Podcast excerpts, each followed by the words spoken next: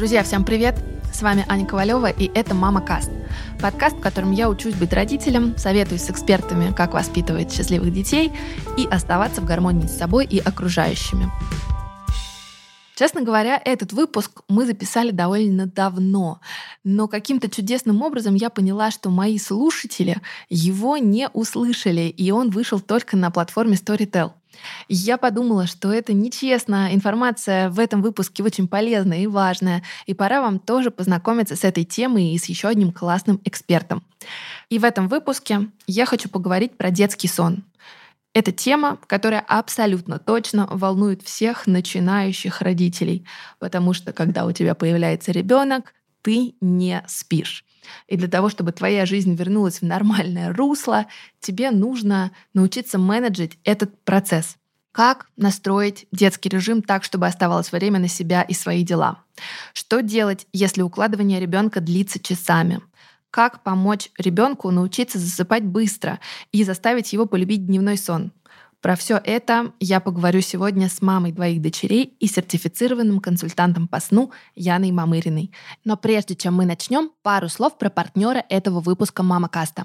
Это Билайн и его сервис «Семья в Билайне». С помощью этой услуги вы сможете подключить до пяти номеров к своему тарифу.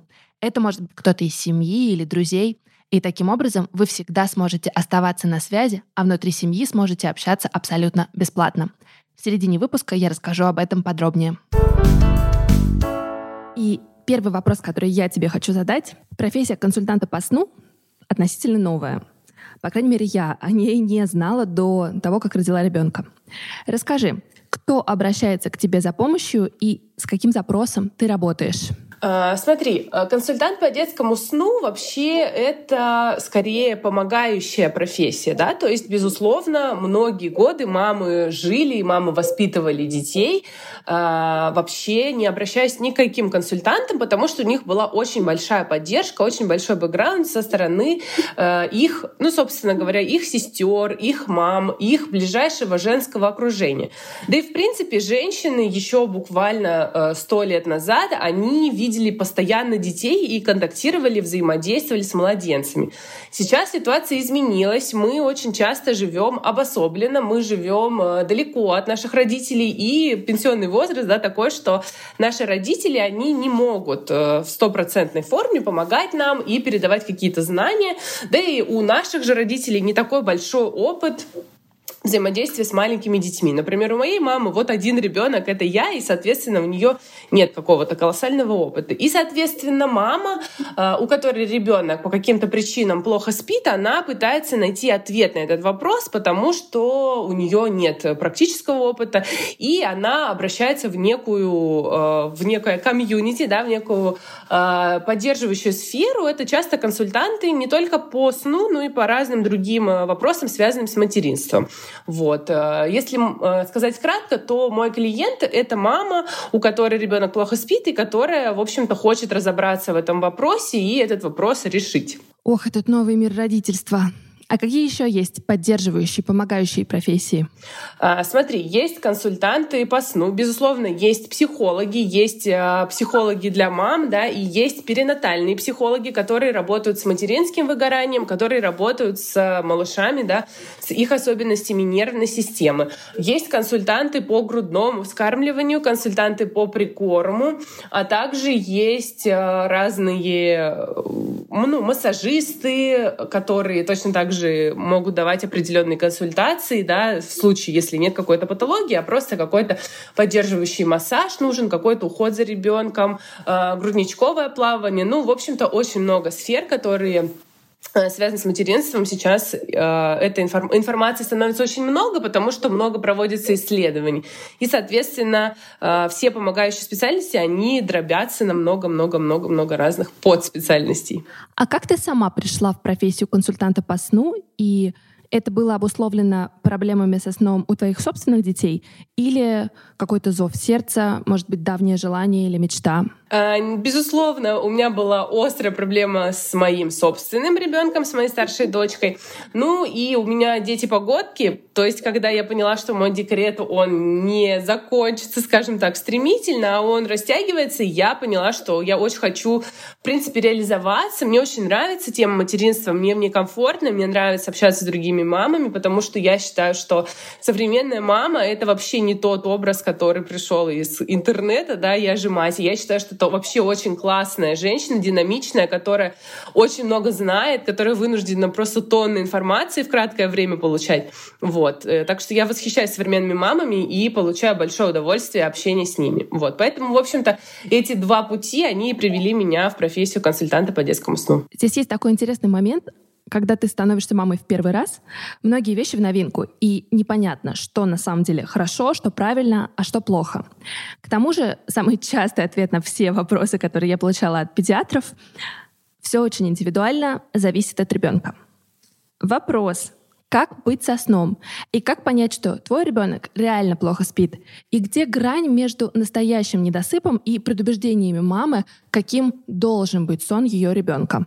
Ну, на самом деле, безусловно, у нас есть какие-то стандарты социума, и плюсом у некоторых мам есть завышенные ожидания, которые считают, что с помощью консультанта можно ребенка починить и сотворить некую магию, и все будет отлично. Но на самом деле у нас всегда есть определенные критерии, на которые мы ориентируемся в работе. Во-первых, это наблюдение. Наблюдение мамы за ребенком, но мы дистанционно еще и отслеживаем. Действительно, есть определенные нормы сна и есть индивидуальная норма сна ребенка. Мы смотрим на ребенка, на его темперамент, то есть э, в любом случае он плюс-минус должен вписываться в нормы, которые все-таки уже сформированы, да, но это скорее ориентир для консультанта, а не для мамы. Очень многие мамы настолько боятся этих таблиц, и они только сбивают и только путают. А, на что вообще ориентироваться ориентироваться маме? Во-первых, это на настроение ребенка в течение дня. Если ребенок, в принципе, не капризный, э, с радостью познает мир, э, радует э, и ну, то есть, безусловно, у ребенка есть поведенческий плач, да, с этим ни, ничего мы не можем сделать, но если ребенок не подает какие-то признаки усталости, вам не кажется, что он постоянно какой-то сонный и вялый, то это уже как бы первый знак того, что ребенок хорошо, в принципе, достаточно спит. Э, безусловно, ребенок, который э, хорошо спит, это ребенок, который будет засыпать достаточно быстро и легко. То есть, когда мы слышим вот эти рассказы про маму, которая полтора часа укачивает малыша на фитболе, это уже говорит о том, что есть какой-то перекос, либо недосып, либо пересып, какие-то проблемы определенные есть. А, чаще всего неврологически здоровые дети не плачут перед засыпанием и после пробуждения. То есть, в принципе, если ребенок каждый раз активно протестует, то это уже тоже повод задуматься, что, возможно, есть какие-то нюансы со сном. А также, особенно при переходе на один сон, э, есть мамы, которые форсируют эту ситуацию, потому что ну, гораздо проще, когда ребенок начинает спать один сон. Вот. И малыш, э, мама преждевременно переводит ребенка на меньшее количество снов и замечает, что ребенок как будто бы рывками отсыпается. То есть, допустим, сели в машину, вроде бы по режиму вообще, ну, э, ребенок не должен хотеть спать, но ребенок рывками начинает отсыпаться, какие-то появляются микросны не в то время, не в том месте. Это тоже, в принципе, повод задуматься и как-то понаблюдать за малышом, э, хорошо или плохо он спит. Прозвучала музыка, а значит самое время рассказать чуть больше о партнере этого эпизода Мама Каста. Это Билайн и его сервис «Семья в Билайне». За последние несколько месяцев и мои друзья, и я, мы ощутили, как важно заботиться о себе и близких, потому что именно это помогает нам чувствовать себя лучше. Для меня лично забота друг о друге — это, наверное, в первую очередь знать, что с моими родными, с моими друзьями и близкими все хорошо. К примеру, все выходные мой сын Марк проводит у бабушки с дедушкой. Да, я знаю, что я счастливчик, но для меня, наверное, самое главное всегда знать, что в любой момент я могу позвонить, проверить, все ли в порядке и узнать, как дела у моего сына и у моих родителей. Моя семья и многие из моих друзей вообще живут далеко. Часто даже мы разбросаны по земному шару, но я всегда чувствую, что мы рядом, потому что мы используем услугу «Семья в Билайне». Все минуты и гигабайты интернета вы можете заранее распределить между номерами, которые вы подключите к тарифу основного номера. Номеров может быть от 1 до 5, и вы всегда будете уверены, что близкие не останутся без связи. Детям, бабушкам и дедушкам и всем, кого вы подключите, не нужно следить, хватает ли им пакетов минут, смс и гигабайт. С сервисом «Семья в Билайне» всегда можно контролировать остаток минут у близких, чтобы заранее делиться ими при возникшей необходимости. Таким образом, это забота и о моем спокойствии, и о близких, которые в любую минуту могут связаться со мной или друг с другом. О том, как подключить услугу «Семья в Билайне», вы можете узнать больше по ссылке в описании к этому подкасту. А насколько сон зависит от самой мамы? Ты говоришь, многие часами укладывают детей на фитболе, мучаются. Вот это все зависит от индивидуальных особенностей ребенка или, может быть, есть какие-то типичные ошибки, которые родители могут совершать, сами того не зная?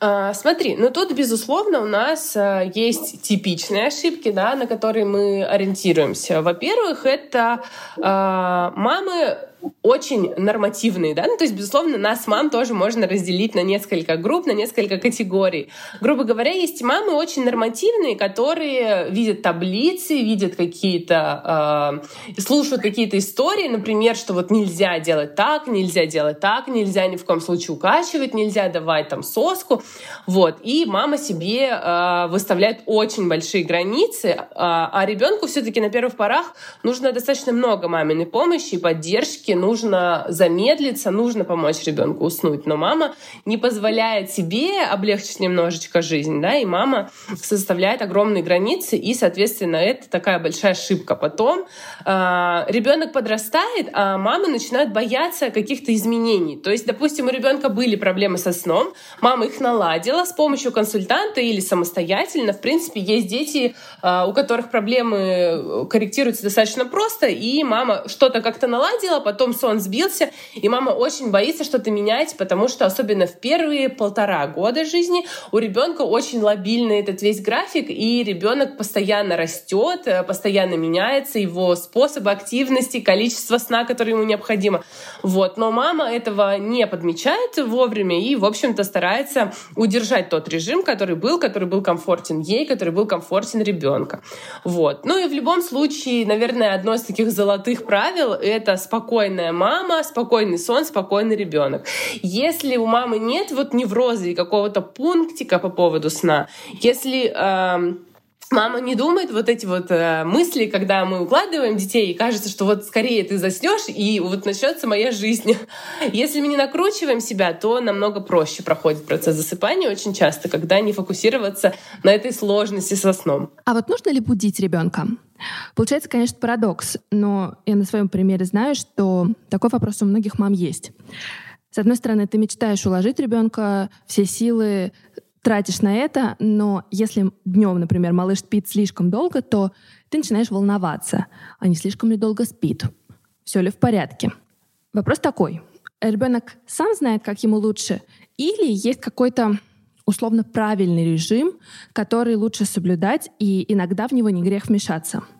А, ну, конечно, безусловно, если мы рассматриваем проблему да, сна как какой-то системный подход, если мы видим, что есть проблема, ставим перед собой какие-то задачи, которые мы решаем, то, безусловно, у нас есть определенные правила, по которым, которым желательно придерживаться. А, дневной сон не дольше двух с половиной часов. Это касается малышей от трех до шести месяцев, а детки старше шести или восьми месяцев, зависит, безусловно, от ребенка, не должны спать дневной сон дольше двух часов подряд. Вот. Конечно, исключение — это переход на один дневной сон. Там немножечко картина может плавать. Вот. Э, в принципе, я все таки сторонник того, что нужно все-таки внедрять хотя бы небольшой какой-то, хотя бы небольшое э, подобие режима, да, опираться на какие-то контрольные точки и подмечать, сколько ребенок может бодрствовать комфортно, что он делает, как он показывает, как он устает. То есть, в принципе, дело скорее не в режиме, а скорее в сонастройке мамы, мамы и ребенка и в таком наблюдении за ним. То есть, э, конечно, если эта ситуация такая из ряда вон выходящая, например, ребенок заболел без безусловно, мы даем ребенку спать столько, сколько он спит. А, вот. Но если, допустим, у вас есть проблема определенная, либо ребенок гуляет ночью, то есть он просыпается и час-полтора он не может уснуть и начинает активничать, играть, либо если ребенок очень рано просыпается с утра, то здесь, безусловно, нужно смотреть на дневной сон. Возможно, его нужно сокращать просто для того, чтобы это стало комфортно всей семье. Вопрос от всех, кто стал мамами относительно недавно. Многие сейчас отказываются от пеленания, что нередко вызывает негодование старшего поколения. Пеленание — это хорошая штука или пережиток прошлого, подход, который обожали наши бабушки, но сейчас не актуально, не полезно, не нужно. А, что могу сказать про пеленание? Вообще вопрос классный, и очень многие приходят именно с ним. А, во-первых, тугое пеленание, а, как вот на фотографиях, да, э, когда ребенка очень туго пеленают, это сразу же нет, прям категорически. Это скорее к ортопедии вопрос, последствия потом дисплазии тазобедренных суставов, то есть тугое пеленание сразу же нет. Но что касается более свободного пеленания, сейчас есть очень много систем пеленания, есть э, на замочках, есть пеленки на липучках. В общем, для мам, которые не умеют пеленать, вот я такая мама как раз, э, это прям просто находка. В целом пеленание — это полезная штука, от которой э, многие стараются отказаться, но на деле для детей, которые не склонны к самоуспокоению, да, для детей, у которых темперамент не позволяет ребенку вот просто лечь и заснуть тогда, когда он этого хочет. Такие дети есть, и есть такие особенности, которые в первые месяцы у них проявляются. Вот. Но если вы замечаете, что ребенку сложно уснуть, ему нужно активно помогать, то пеленка может стать для вас классным помощником. Точно так же пеленка еще очень э, рекомендуется недоношенным малышам, потому что у недоношенных малышей часто нервная система менее стабильна, чем у доношенных детей детей. И пеленка тоже отличный помощник. Безусловно, нужно смотреть по ребенку, но вреда от пеленки точно нет. Но когда ребенок начал активно переворачиваться, то это уже знак того, что пеленку стоит убирать, потому что она может стать небезопасной. У меня был короткий и крайне неудачный опыт с пеленанием. Моему сыну Марку было чуть больше, мне кажется, месяца, может, два. Мы купили какую-то модную пеленку на липучке, запеленали его в первый раз, чтобы он себя не будил. Ну, мне сказали так попробовать, хотя в целом у нас все более-менее было ок. Короче, когда мы ему ограничили свободу и связали ручки, мы получили бешеную истерику до пяти утра. Такой был протест против пеленок. Я тогда так устала, что поняла, нет, это не мое пеленание нет. Вот, на самом деле это очень классная ремарка. А, пеленать тоже нужно в определенное время. Нужно смотреть на ребенка. И если ребенок уже устал, и мы начинаем его пеленать, то будет сто процентов протест, потому что ребенок а, перевозбужденный, да, когда он вообще абсолютно не готов принимать эти изменения. Если э, вы видите, что ребенок начинает замедляться, что какие-то признаки того, что вот-вот ребенок захочет спать, вот нужно в оптимальное время ребенка пеленать. Ну и, безусловно, есть категория детей, которым пеленание не подходит. Наверное, как и совсем, нет какой-то волшебной кнопки, которую вот мы нажмем, и ребенок э, начинает замечательно спать. Но пеленание, да, оно может стать как раз-таки такой кнопкой. Когда я была беременна, я была на 100% уверена, что у нас не будет совместного сна. Я считала, что совместный сон с ребенком это, знаешь, такой признак слабой матери, которая не смогла уложить ребенка в отдельную кровать. Марку год. Естественно, он спит с нами. Итого вопрос.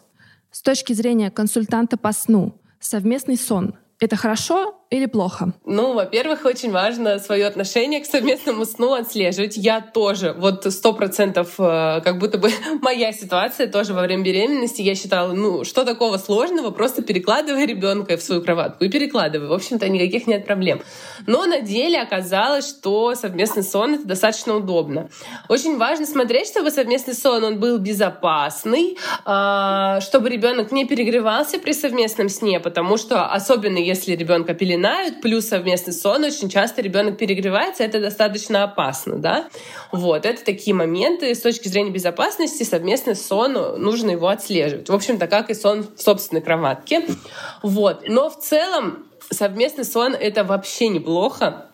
Совместный сон — это выбор семьи, то есть э, это выбор, очень важно заметить, да, что это выбор, в принципе, должен быть обоюдный партнеров, если э, мама и ее там папа, э, папа ребенка, если они выбирают совместный сон как комфортный способ организации сна, то ничего в нем нет плохого.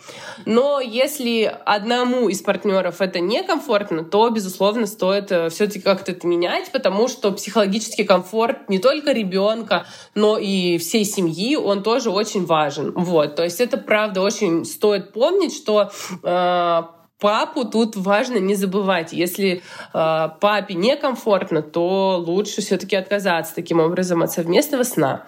Вот. Но ничего плохого в совместном сне я как консультант не вижу. А есть какой-то период, когда точно нужно заканчивать? Поначалу, в принципе, совместный сон, мне кажется, особо не вызывает вопросов ни у кого, но потом у одного из партнеров нередко, а чаще, наверное, у отца, заканчивается терпение. И есть какой-то возраст, когда надо перекладывать в свою кроватку. Мол, пора, мой друг, пора. Ну, безусловно, это возраст э, готовный, когда оба родителя готовы. Безусловно, есть такие мамы, которые очень тесно связаны с ребенком и которым супер важно сохранять совместный сон долго. И это позиция, которую, в принципе, тоже можно, э, ну, которой тоже можно придерживаться. Но если вот э, чаша, скажем так, чаша терпения партнеров переполнилась и родители чувствуют дискомфорт, очень часто ребенок подрастает, допустим, ребенок в возрасте там полутора лет он начинает э, уже там вообще раскинется как звезда, и маме с папой просто портится сон родителей. То есть тут нужно обязательно смотреть на совокупность всех факторов. Нет никакого золотого возраста, когда вот возьми и переложи, и все пройдет супер легко. В любом случае дети, они консерваторы, и любые изменения, которые связаны с э, какими-то привычными ритуалами в жизни ребенка, они сопровождаются определенным протестом. Вот, поэтому часто сложно переложить ребенка в свою кроватку именно потому, что э, ну, нужно набраться очень большого терпения родителям. То есть нужно перекладывать ребенка достаточно. Ну, то есть, во-первых, нужно, чтобы ребенок засыпал все-таки вовремя, чтобы это было комфортное время для ребенка. И э, нужно перекладывать ребенка, нужно обязательно формировать позитивное отношение к кроватке. То есть если ребенок был оставлен в своей кроватке в попытках научить его все-таки засыпать, и ребенок сильно плакал, мама к нему не подходила, да, либо мама уже была обессилена настолько, что она оставила ребенка в кроватке и вышла там на какое-то время, то тут, безусловно, нужно, прежде чем ребенка перекладывать, заняться формированием вот этого вот позитивного отношения между ребенком и его кроваткой, чтобы ребенок не боялся кроватку. Если все это сделано, то э, маме нужно быть готовой э, постепенно перекладывать ребенка в кроватку. То есть сначала можно переложить его на половину ночи, можно пойти очень мягко.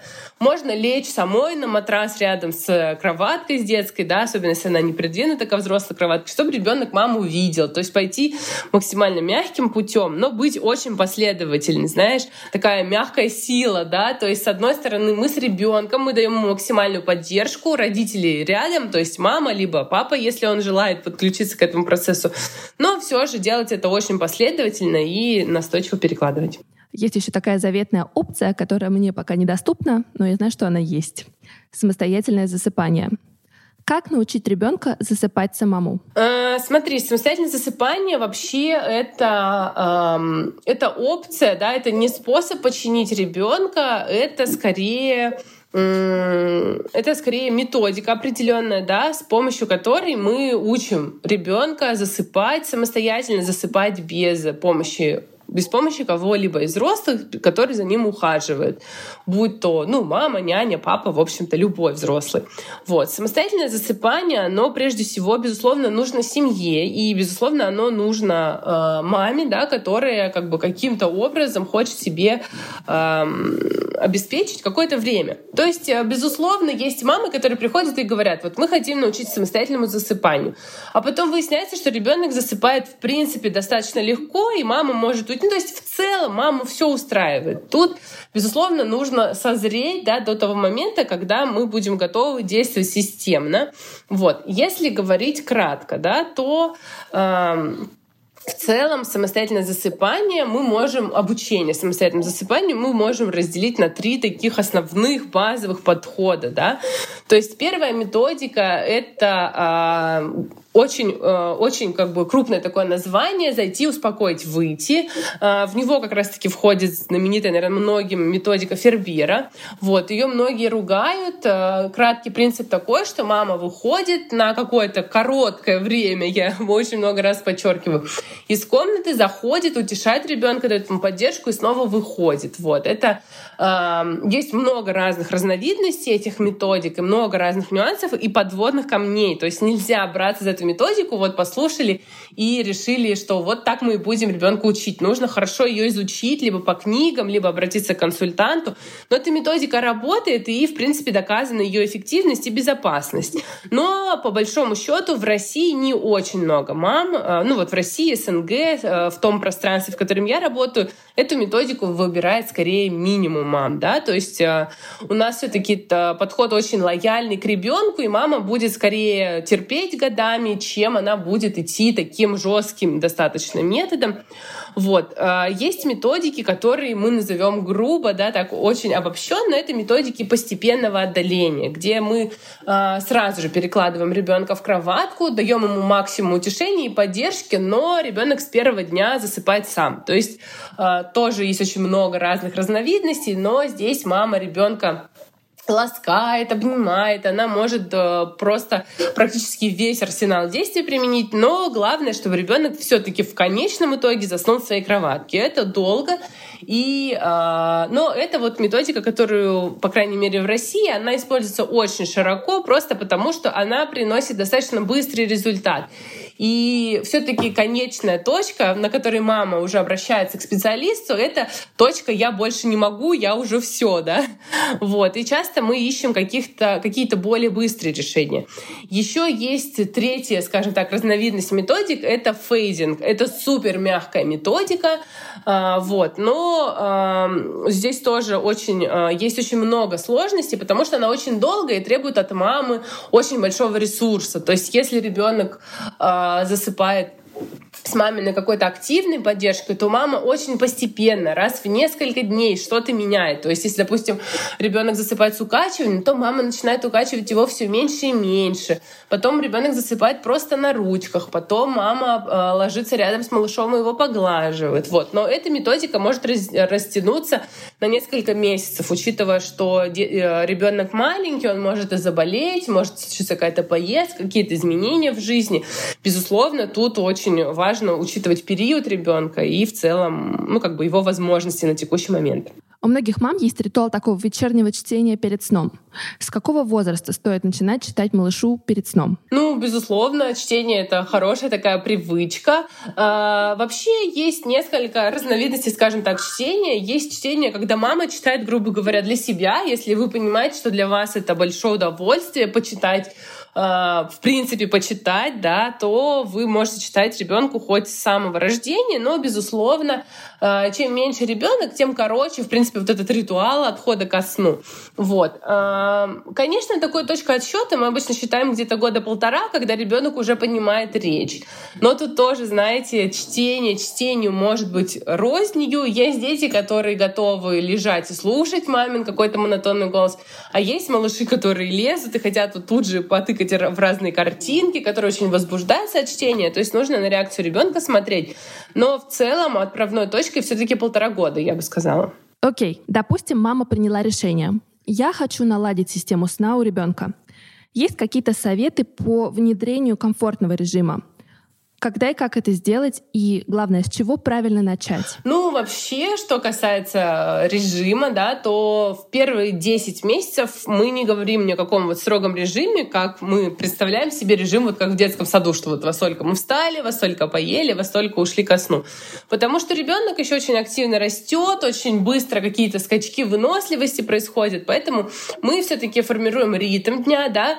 А, первое, с чего стоит начать, это подъем в одно и то же время. В принципе, принципе, если отталкиваться от какой-то физиологической базы да, развития ребенка, то это скорее будет подъем э, с 6 до 8. То есть, в принципе, для ребенка это наиболее комфортное время подъема. То, что раньше 6, то можно скорректировать, безусловно, но все, что дотянуть там ребенка до 9-10 часов, это часто бывает достаточно сложно сделать. Вот. То есть э, первое, с чего мы начинаем, это подъем в одно и то же время. И э, после этого мы первый дневной сон, смотрим, во сколько ребенку комфортно на него уходить, да, если еще несколько дневных снов.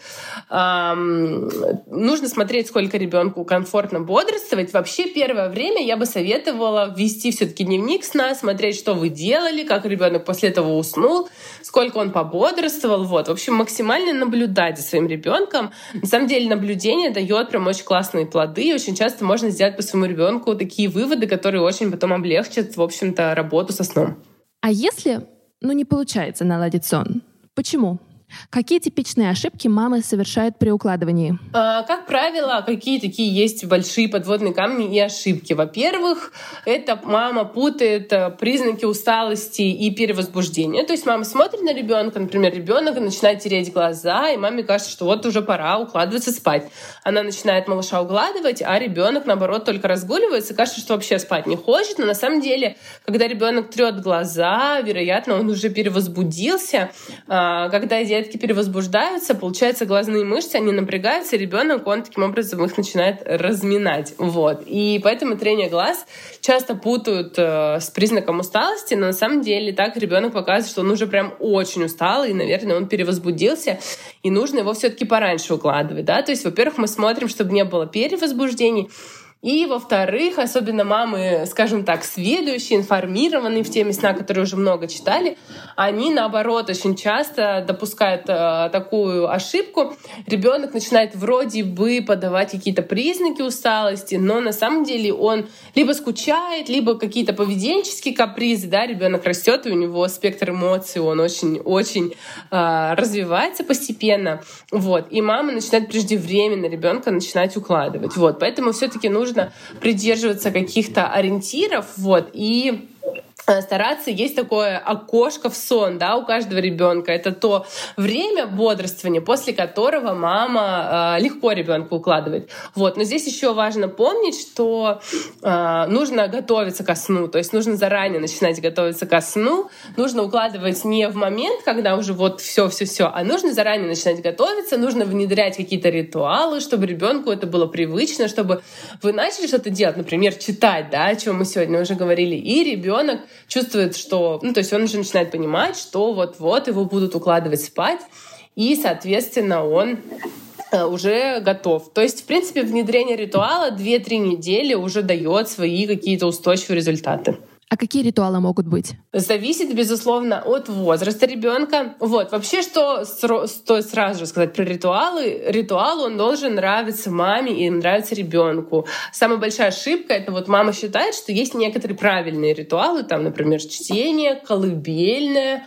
А, и вот мама старается, хотя ей не очень комфортно в этом, и мы стараемся это внедрить, потому что так правильно. Но на самом деле нет правильного и неправильного. Есть то, что вам комфортно и комфортно вашему ребенку ребенку. Можно, допустим, э, вообще оптимально это несколько действий, да, которые будут идти одно за другим. Например, мы сказали кошке, игрушкам пока-пока. Потом мы пошли и выбрали пижамку, которая нам нравится. А, после этого мы посмотрели в окно, посчитали там машинки, закрыли шторы, да, и уже, соответственно, непосредственно после этого мы кладем ребенка в кровать и проводим еще там какие-то действия.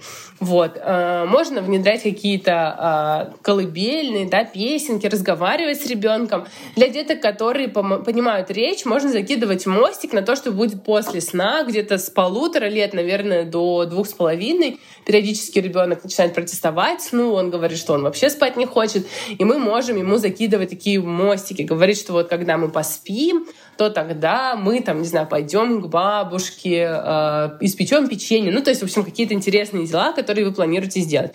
Но очень важно, чтобы мама чувствовала себя в этом хорошо, чтобы мама получала удовольствие. Вообще, в целом, подготовка ко сну — это такой момент, э, не знаю, знаю, какой-то сакральный, можно сказать, да, когда мама прям очень большое удовольствие должна от этого получать, когда вот это, скажем так, материнство в чистом виде. То есть, когда ребенок бодрствует, а, можно пытаться его занять чем-то, да, то есть важно тоже какую-то активность своевременную ребенку давать.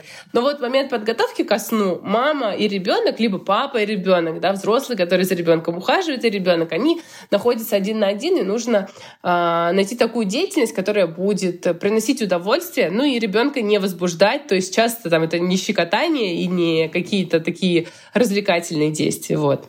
А, кстати, важно, чтобы ребенка всегда укладывал один человек. Или мама и папа могут чередоваться, и это не мешает формированию привычки? Я бы сказала, что это идеально, если ребенка укладывают все-таки разные взрослые, что у ребенка нет четкой привязки к э, маме. Ну, то есть к папе, наверное, не так часто бы возникает эта привязка, но к маме очень часто. И тем самым маму это может энергетически очень сильно изматывать, особенно когда ребенок, например, в кризисе в каком-то, кризис там трех лет, э, то есть какой-то момент у ребенка тяжелый и сложный, и мама бы хотела, чтобы кто-то подменил, но ребенок уже настолько привык, что его укладывает только мама, что внедрить какого-то нового взрослого в сложный момент бывает достаточно проблематично. Поэтому если сейчас э, со сном у ребенка все нормально, то можно ему предлагать разных взрослых для его укладывания. Я бы сказала, что это идеально. Мне вообще кажется, что работа со сном, прежде всего, она связана с, со снятием чрезмерной нагрузки с мамы. То есть будь то укачивание, либо будь то там какие-то э, скачки, да, со сном, будь то постоянное продлевание сна, либо прогулки с коляской. Вот я очень часто это практиковала по несколько часов, лишь бы ребенок поспал. Вот. То есть все, что мы можем облегчить маме жизнь, все нужно использовать. Ян, а ты сталкиваешься с сопротивлением в работе? Ну, есть, знаешь, а, вроде бы мамы и услышали советы, кивнули, но на самом деле не готовы внедрять их э, в обычной жизни, потому что сами знают, как лучше. Да, сто процентов такое бывает. И э, очень часто приходят с таким вопросом, но все дети разные, как вы можете нам посоветовать что-то универсальное? Э, и здесь нужно помнить, что нет универсального совета, который подойдет всем. Нет кнопки, которая починит ребенка. И все-таки работа со сном это часто работа такая планомерная, и то есть мы пробуем, мы постоянно пробуем. Какой ритуал? Мы попробовали такой. А, ребенок очень сложно засыпает после него. Ага, тогда попробуем другой. То есть нужно не бояться экспериментировать, и если вы а, уже дошли до какой-то определенной стадии, да, что вы хотите обратиться к консультанту, безусловно, нужно помнить, что работает все-таки вам. И консультанту он станет помощником, он станет информацией, он станет поддержкой, в том числе и не в меньшей степени моральной поддержкой, вот, но нужно быть готовым все-таки чуть-чуть э, пойти навстречу, да, чуть-чуть иногда пожертвовать своим комфортом, потому что я очень знаю просто по своему материнскому опыту, для меня ранние подъемы были настоящей каторгой, вот, но я пожертвовала в какой-то момент своим комфортом, и когда у меня дочка стала быстро и легко засыпать, я поняла, что, ну, наверное, это жертва, которую я могу сейчас принести в пользу хорошего сна. Мне показалась близкой твоя мысль, которую ты произнесла в нашей беседе чуть раньше. Вот этот был такой крик души многих мам. «Моя жизнь наконец начнется, когда ребенок заснет». Я поняла, что во многом я в этой парадигме в последнее время тоже живу, что, наверное, не очень-то правильно. Если я правильно тебя поняла, от этой парадигмы надо уходить, чтобы гармонизировать свои отношения и с ребенком, и с его сном, и с самой собой. Как быть? Очень часто мама приходит настолько в состоянии минусовом, то есть мама, мягко скажем, не в ресурсе, и она, ну, просто у нее нет сил что-то делать. А работа со сном — это какие-то планомерные изменения, и не, она не зря называется работой, да, со сном, потому что все таки она требует от нас энергетических затрат достаточно больших. Я думаю, что ты понимаешь, потому что если ты сейчас находишься сама в сходной ситуации, вот, а, и поэтому нужно учиться все-таки себя приводить в порядок, приводить себя в баланс. А, нужно не бояться просить помощи у близких. Работа со сном, я бы сказала, вот честно говоря, это 70% работы с мамой и лишь 30% работы с ребенком. Если мама уверена в себе, она уверена, что она делает правильно, то у нее получится 99%, даже если она делает что-то не совсем правильно. Но если мама, даже работая с самым крутым консультантом, которая отдала огромную сумму да, на детский сон, но у нее постоянно сомнения, она постоянно переживает и очень сомневается в себе и в возможностях своего ребенка, то даже если она делает все идеально, то велика вероятность, что изменения будут долгими и, в общем-то, очень сложными. Вот, поэтому прежде всего нужно прорабатывать эти моменты в себе. Интересно, как все-таки все устроено. Чтобы у вашего ребенка не было проблем со сном, нужно в первую очередь не забывать о себе и своем ресурсе.